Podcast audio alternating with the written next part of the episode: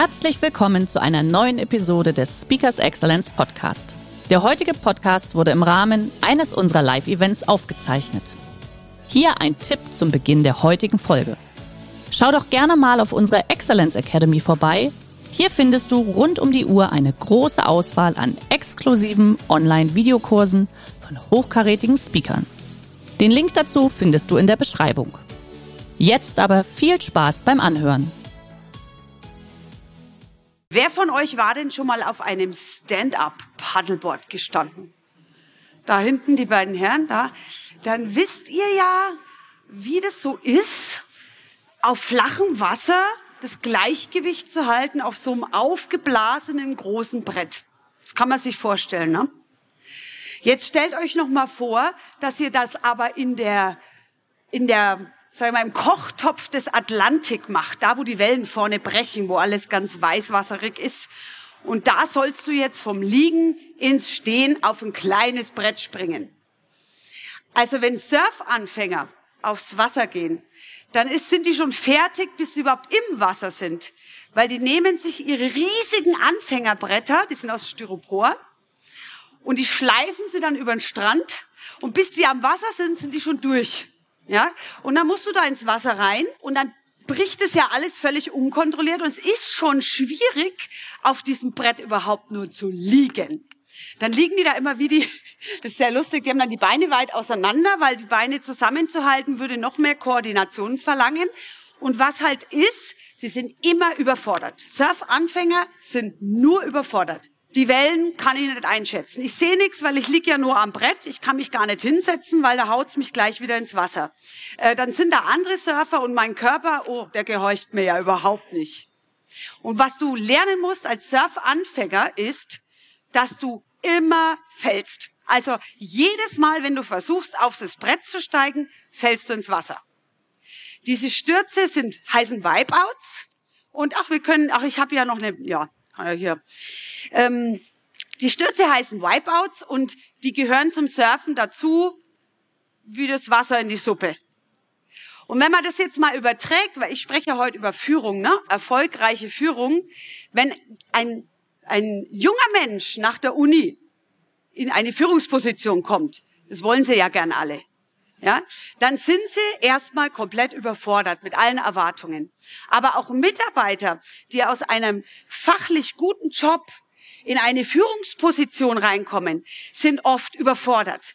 Dann sind plötzlich die Befindlichkeiten der Mitarbeiter auf ihrem Tisch. Sie müssen ihrem Chef äh, äh, Rede und Antwort stehen. Sie müssen Ziele setzen, die sie dann auch erreichen. Äh, sie müssen emotional, rhetorisch, mental und auch äh, sachlich, fachlich perfekt sein. Von Anfang an, am besten. Und dann gibt's so ein Onboarding für die neuen Führungskräfte. Da kriegt man dann eine digitale Schulung. Und dann kriegt man irgendwie jemanden aus der Personalabteilung an die Seite gestellt, der einem hilft, äh, die ganzen Systeme im Unternehmen zu verstehen. Und dann kriegt man vielleicht auch noch so ein dreitages Führungskräftetraining. Also ich mache sowas, das ist ja schön, aber es fehlt halt etwas, was ich beim Surfen gelernt habe. Und das ist die Ausdauer. Du brauchst beim Surfen eine brachiale Ausdauer. Heißt, du musst immer wieder aufstehen und da rausgehen. Auch wenn dein Körper sagt, ich mag nimmer, mir tut alles weh, du musst trotzdem wieder raus. Und du hast nur, nur Rückschläge, nur Misserfolg am Anfang. Genauso geht's jungen Führungskräften am Anfang. Sie haben nur Misserfolge. Und jeder will irgendwas. Jetzt könnte man sagen, okay, nach dem Onboarding sollen die mal ihren Job machen. Das reicht aber nicht. Eine Führungskraft muss lange begleitet werden, wenn sie anfängt. Da reicht's nicht, wenn der Mentor mal alle paar Wochen irgendwie spricht und man macht so eine Feedbackrunde, sondern da braucht's echt Coaching. Wenn ich jetzt nach 20 Jahren Surfen rausgehe, dann schmeißt's mich nicht mehr jedes Mal. Aber wenn, dann gescheit. Ich komme aus Mittelfranken übrigens, kann das nicht immer ganz abstellen.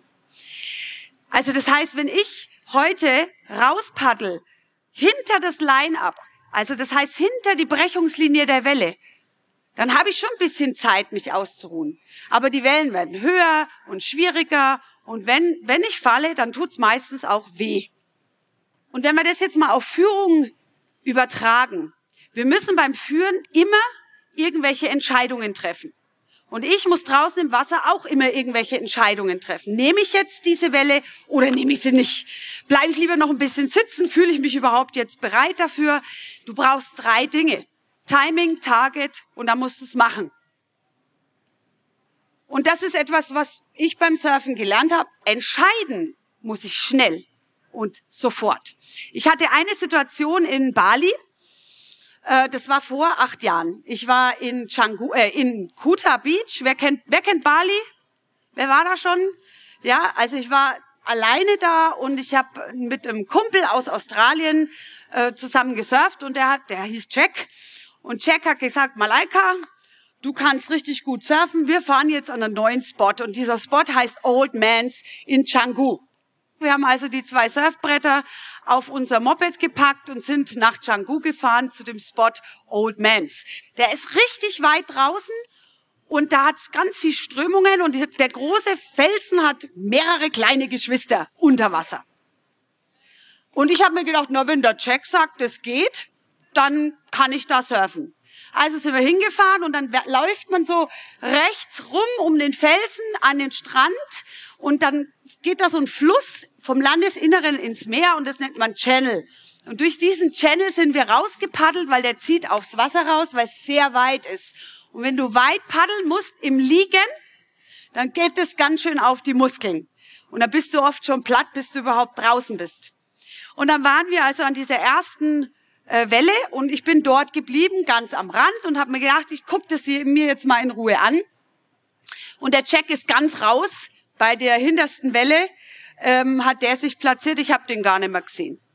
Und dann war ich da gesessen und guck mir so die Wellen an. Und von Land, vom Land aus, von dieser Optik hier, das ist der Platz, wo ich dann links auch stehe, das ist der Platz, wo man die Wellen beobachten kann. Da sieht es alles gar nicht so hoch aus. Von der Entfernung sieht's immer leicht aus.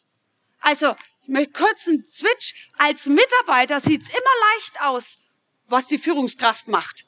Ja, aber wenn du mittendrin bist, dann sieht alles anders aus. Ich saß da also und dann kam die erste Welle und die war weit über Kopf hoch. Ich saß und die Welle weit über Kopf hoch. Kam so auf mich zu und ohne Schmarrn, das ist wirklich passiert. Ich sehe in dem Wellenkamm die Gesichter meiner zwei kleinen Töchter. Und ich dachte mir, was, wenn ich jetzt stürz?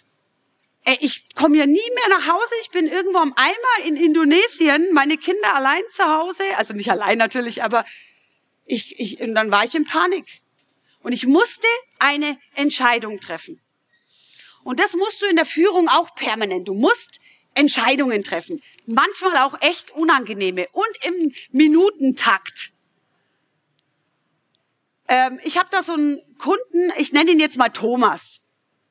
Thomas war Vertriebsleiter, ist Vertriebsleiter Leiter in Süddeutschland, ich muss ein bisschen aufpassen, wie ich es formuliere, in Süddeutschland hatte mehrere hundert Mitarbeiter, also er hatte mehrere Teamleiter und die hatten Mitarbeiter. Das ist auch immer so eine Unart, wenn Führungskräfte erzählen, sie haben 1500 Mitarbeiter. Ich sag so, klar. Und führst du auch Mitarbeitergespräche mit allen. Also der hatte ein Führungsteam, mehrere Standorte und die hatten Mitarbeiter. Und er war richtig gut in seinem Job, nah bei den Leuten. Die haben ihn geliebt, die haben alles für ihn getan. Er hat, äh, war sehr eloquent, er hat äh, eine gute Ahnung vom Vertrieb gehabt. Er hat die Leute wirklich zu Höchstleistungen gebracht. Und das ist natürlich auch dem Vorstand aufgefallen. Und der Vorstand hat irgendwann gesagt, hey, dich holen wir jetzt als Vertriebsvorstand in das Headquarter. Da hat der Thomas gedacht, war richtig gut. Ziel erreicht. Karriere ganz oben. Hat es natürlich angenommen, ja, muss er ja. Also ich meine, da kann man ja nicht sagen, nö. Womit er nicht gerechnet hat, war die totale Überforderung, die ihn erwartet hat. Denn er musste plötzlich strategisch, politisch und von der Zeit her total andere Sachen machen. Er war 400 Kilometer weg von seiner Familie, von seinem kleinen Sohn. Und auf einmal ging es nur noch ein Umhauen und Stechen. Es ist ein, ein Konzern, in dem das leider ganz wichtig war. Er war medial im Mittelpunkt gestanden. Und es war für ihn so schlimm, dass er eine Entscheidung treffen musste. Also Ausdauer ist, ist immer etwas, was auch mit ähm, einer mentalen Kompetenz daherkommt. Und das ist für mich der zweite Punkt. Der zweite Punkt ist das Thema Selbstkontrolle. Ich muss im Wasser eine absolut auf dem Punkt funktionierende Konzentration und einen Fokus haben. Also wenn ich da draußen sitze und ich entscheide mich, eine Welle zu nehmen, dann kann ich nicht zweifeln, dann kann ich nicht zögern, dann muss ich zu diesem Zeitpunkt mich hinlegen, paddeln und dann rauf aufs Brett. Alles andere tut weh und ist sehr gefährlich. Und auch in der Führung ist für mich der Hauptfaktor, und das ist immer noch unterschätzt, die mentale, emotionale und rhetorische Selbstkontrolle. Und da spreche ich nicht davon, dass wir Tools lernen, die wir dann anwenden, Feedback-Regeln. Das ist alles wichtig. Aber da geht's tiefer. Denn wenn ich jetzt im Meer sitze und ich zögere oder ich bin nicht gut drauf, dann kann ich keine Leistung bringen. Dann kann ich mich nur verletzen. Und wenn ich bei, in, der, in meiner Aufgabe als Führungskraft nicht permanent in der Lage bin, eine, eine, eine mentale Hygiene zu haben, mich meinen eigenen Schatten zu stellen, mich dem zu stellen, wo ich eigentlich nicht hinschaue, ja, dann kann ich natürlich auch in schwierigen Situationen schwere Entscheidungen treffen als ich es könnte, wenn ich in mir ruhen würde, gelassener wäre, eine, eine, einen durchgängigen Optimismus habe. Also den habe ich wirklich gelernt. Ich habe so einen inneren Schalter mir beim Surfen zulegen müssen. Von Frust auf Erfolg. Von Angst auf, ich muss das jetzt tun. Nicht mehr versuchen, sondern müssen. Das brauche ich beim Surfen. Weil alles andere tut weh. Das heißt, die, die Selbstkontrolle ist der Erfolgsfaktor, Faktor, der USP, den Sie als Führungskraft haben können. Ich sag's nochmal. Target, also Zielerfassung, Timing, auf den Punkt Leistung bringen und da muss ich es aber auch tun. Ich kann mir viele Videos vom Surfen anschauen, kann Bücher lesen, ich kann mit Leuten reden, die surfen, aber ich muss dann letztlich doch ins Wasser. Und als ich da draußen in Canggu an Old Man's ich habe entschieden, ich muss hier weg. Ich will diese Wellen nicht reiten. Ich habe mental nicht die Kapazität, weil das war kurz nach meiner Trennung. Ich hatte mich getrennt von meinem elfjährigen Ehe, habe zwei kleine Kinder zu Hause gehabt und bin dann nach Bali und habe gesagt, ich muss jetzt hier raus und muss surfen. Und ich war mental nicht in der Lage, so eine Herausforderung jetzt anzunehmen. Also was mache ich? Ich drehe um und paddel von da draußen Richtung Felsen und dann wollte ich links rum wieder an den Strand, wo ich rein bin. Und ich paddel und paddel, ich wollte auf keinen Fall nach rechts, weil da ja die Wellen gebrochen sind. Und da habe ich schon sehr viel schlechte Erfahrungen gemacht mit brechenden Wellen. Also ich paddel los und komme nicht voran, weil da so eine Strömung war. Und die Strömung hat mich immer rübergezogen zu diesem, zu diesem Felsen. Und ich war voll in Panik. Ich habe gepumpt und ich habe geschrien und ich habe geflucht und habe meinen Kumpel, den Check, habe ich verflucht. Wie konnte er mich nur dahin bringen? Der ist schuld, der hat irgendwas mir unterstellt, dass ich angeblich kann. Das erinnert mich wieder an Thomas, der befördert wurde in den Vertriebsvorstand, weil alle dachten, er kann's. Und der musste auch so eine schwere Entscheidung treffen. Eine Entscheidung für seine Familie, für seinen Sohn und gegen diesen Karriereschritt. Und er hat gekündigt, also nicht gekündigt, sondern er hat darum gebeten, wieder von dieser Position wegzukommen, zurück in seine Region, zu seinen Leuten. Die haben ihn natürlich mit Kusshand zurückgenommen. Und es war eine schwere Entscheidung, so ein Rückschritt. Und wenn wir überlegen, wie viele Führungskräfte werden in Positionen befördert, wo sie eigentlich nicht mehr fähig sind, wo sie eigentlich auch gar nicht darauf vorbereitet sind, wo sie schon gar nicht begleitet werden. Wie oft ist es also so ein Anfänger, der frisch in eine Leadership-Position kommt, der wird ja noch begleitet. Aber wenn jetzt ein, Top-Manager äh, Top, Top, Top in eine Top-Top-Manager-Position kommt, da wird er ja nicht mehr begleitet. Man erwartet, dass er das kann. Irgendwann kam der Tag, wo ich gesagt habe, heute traue ich mich mal, einen Reef-Spot zu surfen. Das heißt, da ist Riff drunter, kein Sand. Und bin mit zwei Kumpels an einen Secret Spot gefahren. Das ist ein Geheimtipp, der keinen Namen hat und den man auch niemandem sagen darf. Die gibt's jetzt kaum noch in Bali. Und wir waren insgesamt zu zwei, drei, vier, vier, fünf an diesem Spot. Da war ein Japaner, der wurde dann mit dem Boot abgeholt, der war raus. Dann meine zwei Kumpels, ich und ein großer, breitschultriger Italiener mit so einem winzigen Brett. Also je besser du surfst, desto kleiner die Bretter. Und der hat jede Welle genommen. Und der hat immer so einen grimmigen Blick gehabt. Also es gibt da draußen schon auch echt Leute, die sind grimmig. Und Italiener sind immer mit, äh, mit Vorsicht zu genießen im Wasser. Und ich saß wieder ganz am Rand und dieses Riff, das war so nah unter Wasser. Ich habe das wirklich glasklar in allen Details gesehen. Und das Wasser vergrößert ja auch. Das wirkt dann noch viel näher. Und ich schaue so runter und denke mir, hm, weiß nicht, will ich das wirklich? Denn wenn du fällst und du, du gehst unter Wasser, also du fällst nicht flach aufs Brett, sondern dippst da irgendwie rein mit dem Kopf oder mit den Füßen, dann kriegst du einen Reef Cut. Das sind dann so natürliche Tattoos, die man ein Leben lang hat.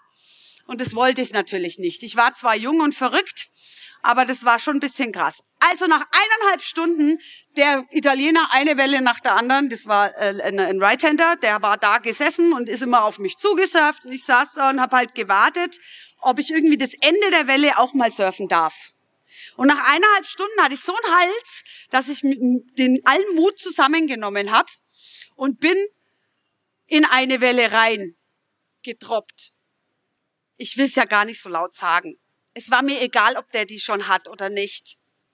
Ich habe kurz überlegt, muss ich da jetzt noch Rücksicht nehmen? Dachte ich mir, der Depp, der sieht doch, dass ich eineinhalb Stunden da sitz. Wir sind nur fünf Leute, äh, vier dann nur noch. Da kann er mir doch jetzt mal die Welle geben. Vergiss es. Es hat klonk gemacht, sein Brett neben meinem.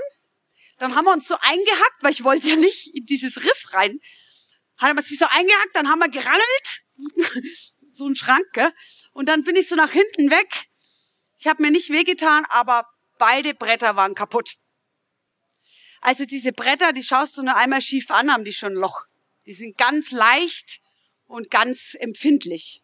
Dann gab's eine Diskussion und dann musste ich das bezahlen. Ding Repair heißt es dann in, in Bali. Das ist nicht so teuer, aber es war schon irgendwie nervig.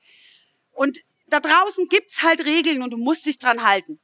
Wenn du an einem Anfängerspot bist, dann sage ich immer, da ist dann der Teppich. Ja, das sind diese Riesenbretter von 300 Anfängern, da kommst du nicht mehr durch. Das ist okay. Aber wenn du wo bist, wo es wirklich um was geht, dann nimmst du niemanden seinen Erfolg. Dann gönnst du den Erfolg. Und das ist auch die schöne Seite.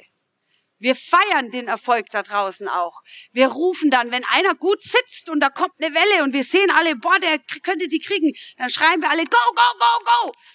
Und dann paddelt er wie blöd und dann reitet er die Welle und alle, ja. Und dann ist es halt einfach ein gemeinsamer Erfolg. Und beim Surfen, da feiern wir auch abends, also früher ganz wild, heute schon etwas weniger wild, äh, in meinem Alter, ne, muss man schon schauen, dauert dann immer wochenlang, bis ich wieder fit bin. Aber ähm, wir sind da draußen ein Team. Was hat es jetzt mit Führung zu tun? Kennen Sie das? Die Führungskräfte, die jemandem seinen Erfolg nicht gönnen? Die einen bereits rollenden Ball einen Drall geben und behaupten, es wäre ihrer? Super nervig, vor allem für gute Mitarbeiter, die vielleicht diese Leistung gebracht haben. Und das ist die große Kunst beim Führen, dass man ein Team zu einer Gemeinschaft macht. Das ist nicht einfach nur, äh, wir arbeiten halt zufällig im gleichen Team, sondern du musst eine Kultur schaffen, für die ich arbeiten will als dein Mitarbeiter. Für die, wo ich stolz drauf bin, dazu zu gehören. Wir haben zum Beispiel beim Surfen, haben wir ein Zeichen. Nehmt mal alle die Hand hoch, bitte. Hand hoch. Alle mitmachen. Auch die am Rand. Ja, dann macht er eine Faust und dann Daumen raus und kleine Finger raus und wackeln. Genau. Und das heißt, hang loose. Bleib locker. Und das ist unser Zeichen als Surfer, wo ich weiß, wenn das jemand macht, dann sind wir ein Mindset. Dann gehören wir zusammen. Und ich weiß auch genau, was das Mindset ist. Mega Risikobereitschaft, Anpassungsfähigkeit, Flexibilität bis Mut und im Zweifel schwere Entscheidungen schnell treffen können. Das ist das Surfer-Mindset. Und das brauchen Führungskräfte auch. Und ich habe hier dieses schöne Foto mitgebracht, das ist auch aus Bali, das sind alles Italiener, außer mir natürlich links. Und ihr seht, die machen alle ins Bild dieses Foto, äh, diese, ins Foto dieses Handzeichen. Und das machen nicht nur wir, sondern das machen auch berühmte Menschen. Weil sie wissen, dass du verkörperst mit diesem, dahinter, hinter diesem Symbol, will ich nicht sagen, hinter diesem Zeichen steckt eine ganze Kultur. Und wenn du das schaffst, mit deinem Team zu etablieren, dass du irgendwas findest, was euch so verbindet, dann ist es Employer Branding. Dann ist es ein, etwas, wo andere dazukommen wollen, wo so einen magnetischen Zug hat. Du willst da Teil davon sein. Was meint ihr, warum die Surfcamps boomen?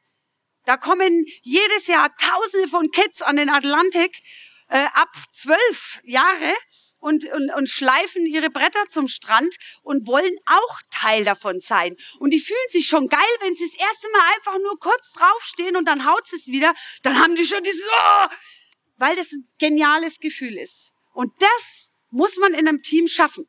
Das kann mit Running Gags sein, das kann mit, mit, mit einem Logo sein, wenn es ein schönes ist, das kann mit einer Vision sein, ähm, das kann alleine schon durch dieses Charisma der Führungskraft kann das funktionieren. Aber dafür braucht's eben Ausdauer. Ich muss dranbleiben. Es braucht Selbstkontrolle. Ich darf mich selber nicht hängen lassen, sondern es gibt nur einen Weg. Und der ist nach vorne. Und der ist klar und emotional gechillt und fröhlich und mit Toughness und vor allem Empathie für die Menschen um mich rum, weil niemand tickt so wie ich. Es ist auch so ein Mismatch und meine Erwartungen müssen nicht die der anderen Menschen sein, an sich selbst. Es gibt noch eine kleine Sache, die ich gerne ähm, euch mitgeben möchte, on top zu den drei Punkten. Als Surferin würde ich das nie machen, dass ich äh, mein ganzes Geld in Reisen ausgebe, dass ich mir teure Bretter kaufe, dass ich meine Kinder zwinge, ins Wasser zu gehen, ähm, dass wir dass ich mich trainiere, ich jeden Tag 100 Kniebeugen mache, dass ich fit bleib, das würde ich ja alles nicht tun, wenn da nicht eine brachiale, ungebremste, starke Sehnsucht wäre. Sehnsucht nach dem Meer, nach der Freiheit, nach dieser Herausforderung, mich immer wieder, Gänsehaut, mich immer wieder zu prüfen, mich immer wieder diesen, diesem, dieser Gewalt, dieser Natur, dem Ozean zu stellen. Und diese Sehnsucht verbindet uns auch alle. Und wenn eine Führungskraft eine Sehnsucht entwickelt, ich meine, wenn man schon das Wort Führungskraft und Sehnsucht in einem Satz sagt, ist schon komisch, ne? Aber wenn du als Führungskraft eine Sehnsucht danach hast, Menschen zu berühren, Menschen an die Hand zu nehmen, zu entwickeln, eine Liebe zu den Menschen hast, ja, du darfst auch gerne Erfolg haben, du darfst auch gerne Geld verdienen wollen, ja? Aber die Sehnsucht, dass du das verkörperst, was dein Ziel ist, dass du mit deinen Mitarbeitern in einen Flow kommst. Und das kann man sich erarbeiten. Man kann Ausdauer trainieren man kann Teamarbeit trainieren, man kann Selbstmanagement trainieren, wird viel zu wenig gemacht. Ist auch ein viel zu plattes Wort. Ich sage mal psychologische Selbstkompetenz. Aber was man nicht trainieren kann, ist die Sehnsucht. Und viele Führungskräfte haben gar nichts davon. Die machen das halt, weil sie fachlich irgendwann mal vielleicht gut waren und dann in eine Führungsposition kamen. Aber so richtig Lust oder gar Zeit zum Führen haben sie nicht. Aber nur damit kannst du die Menschen um dich herum, insbesondere die jungen Mitarbeiter, anstecken und mitnehmen. Oh, anstecken soll man auch nicht sagen. Also die jungen Mitarbeiter energetisieren und mitnehmen. Also finde in dir eine Sehnsucht und die wird dich antreiben, die wird dich immer wieder motivieren und jeden Tag deine Übungen zu machen, deine mentalen Übungen zu machen, deine Rhetorik zu trainieren. Keinen Nebensatz. Es ist manchmal nur ein Nebensatz. Kennt ihr das? Ein Chef sagt einen Satz. Irgendwie unbedacht dahin. Und es wird zu einem kulturellen Tsunami. Kennt ihr das? Der sich über Jahre hält und irgendwann, wenn neue Mitarbeiter ins Team kommen, dann werden die, gleich mal eingenordet. Unser Chef kontrolliert uns. Vorsicht. Immer schön die Zeit einstempeln. Richtig. Der steht neben der, weil er vielleicht irgendwann mal einen dummen Satz dazu gesagt hat, ohne nachzudenken. Vielleicht beim Kaffee trinken in der Mittagspause. Also als Führungskraft kannst du nicht, so wie ich im Wasser, du kannst keine Sekunde zweifeln. An dir selbst und auch nicht an anderen und darfst keinen Moment übersehen. Der heutige Vortrag hat dir gefallen? Dann schau dich doch gerne auf unserem Kanal um oder sei live bei einem Forum dabei. Weitere Informationen findest du in der Beschreibung. Bis zum nächsten Mal.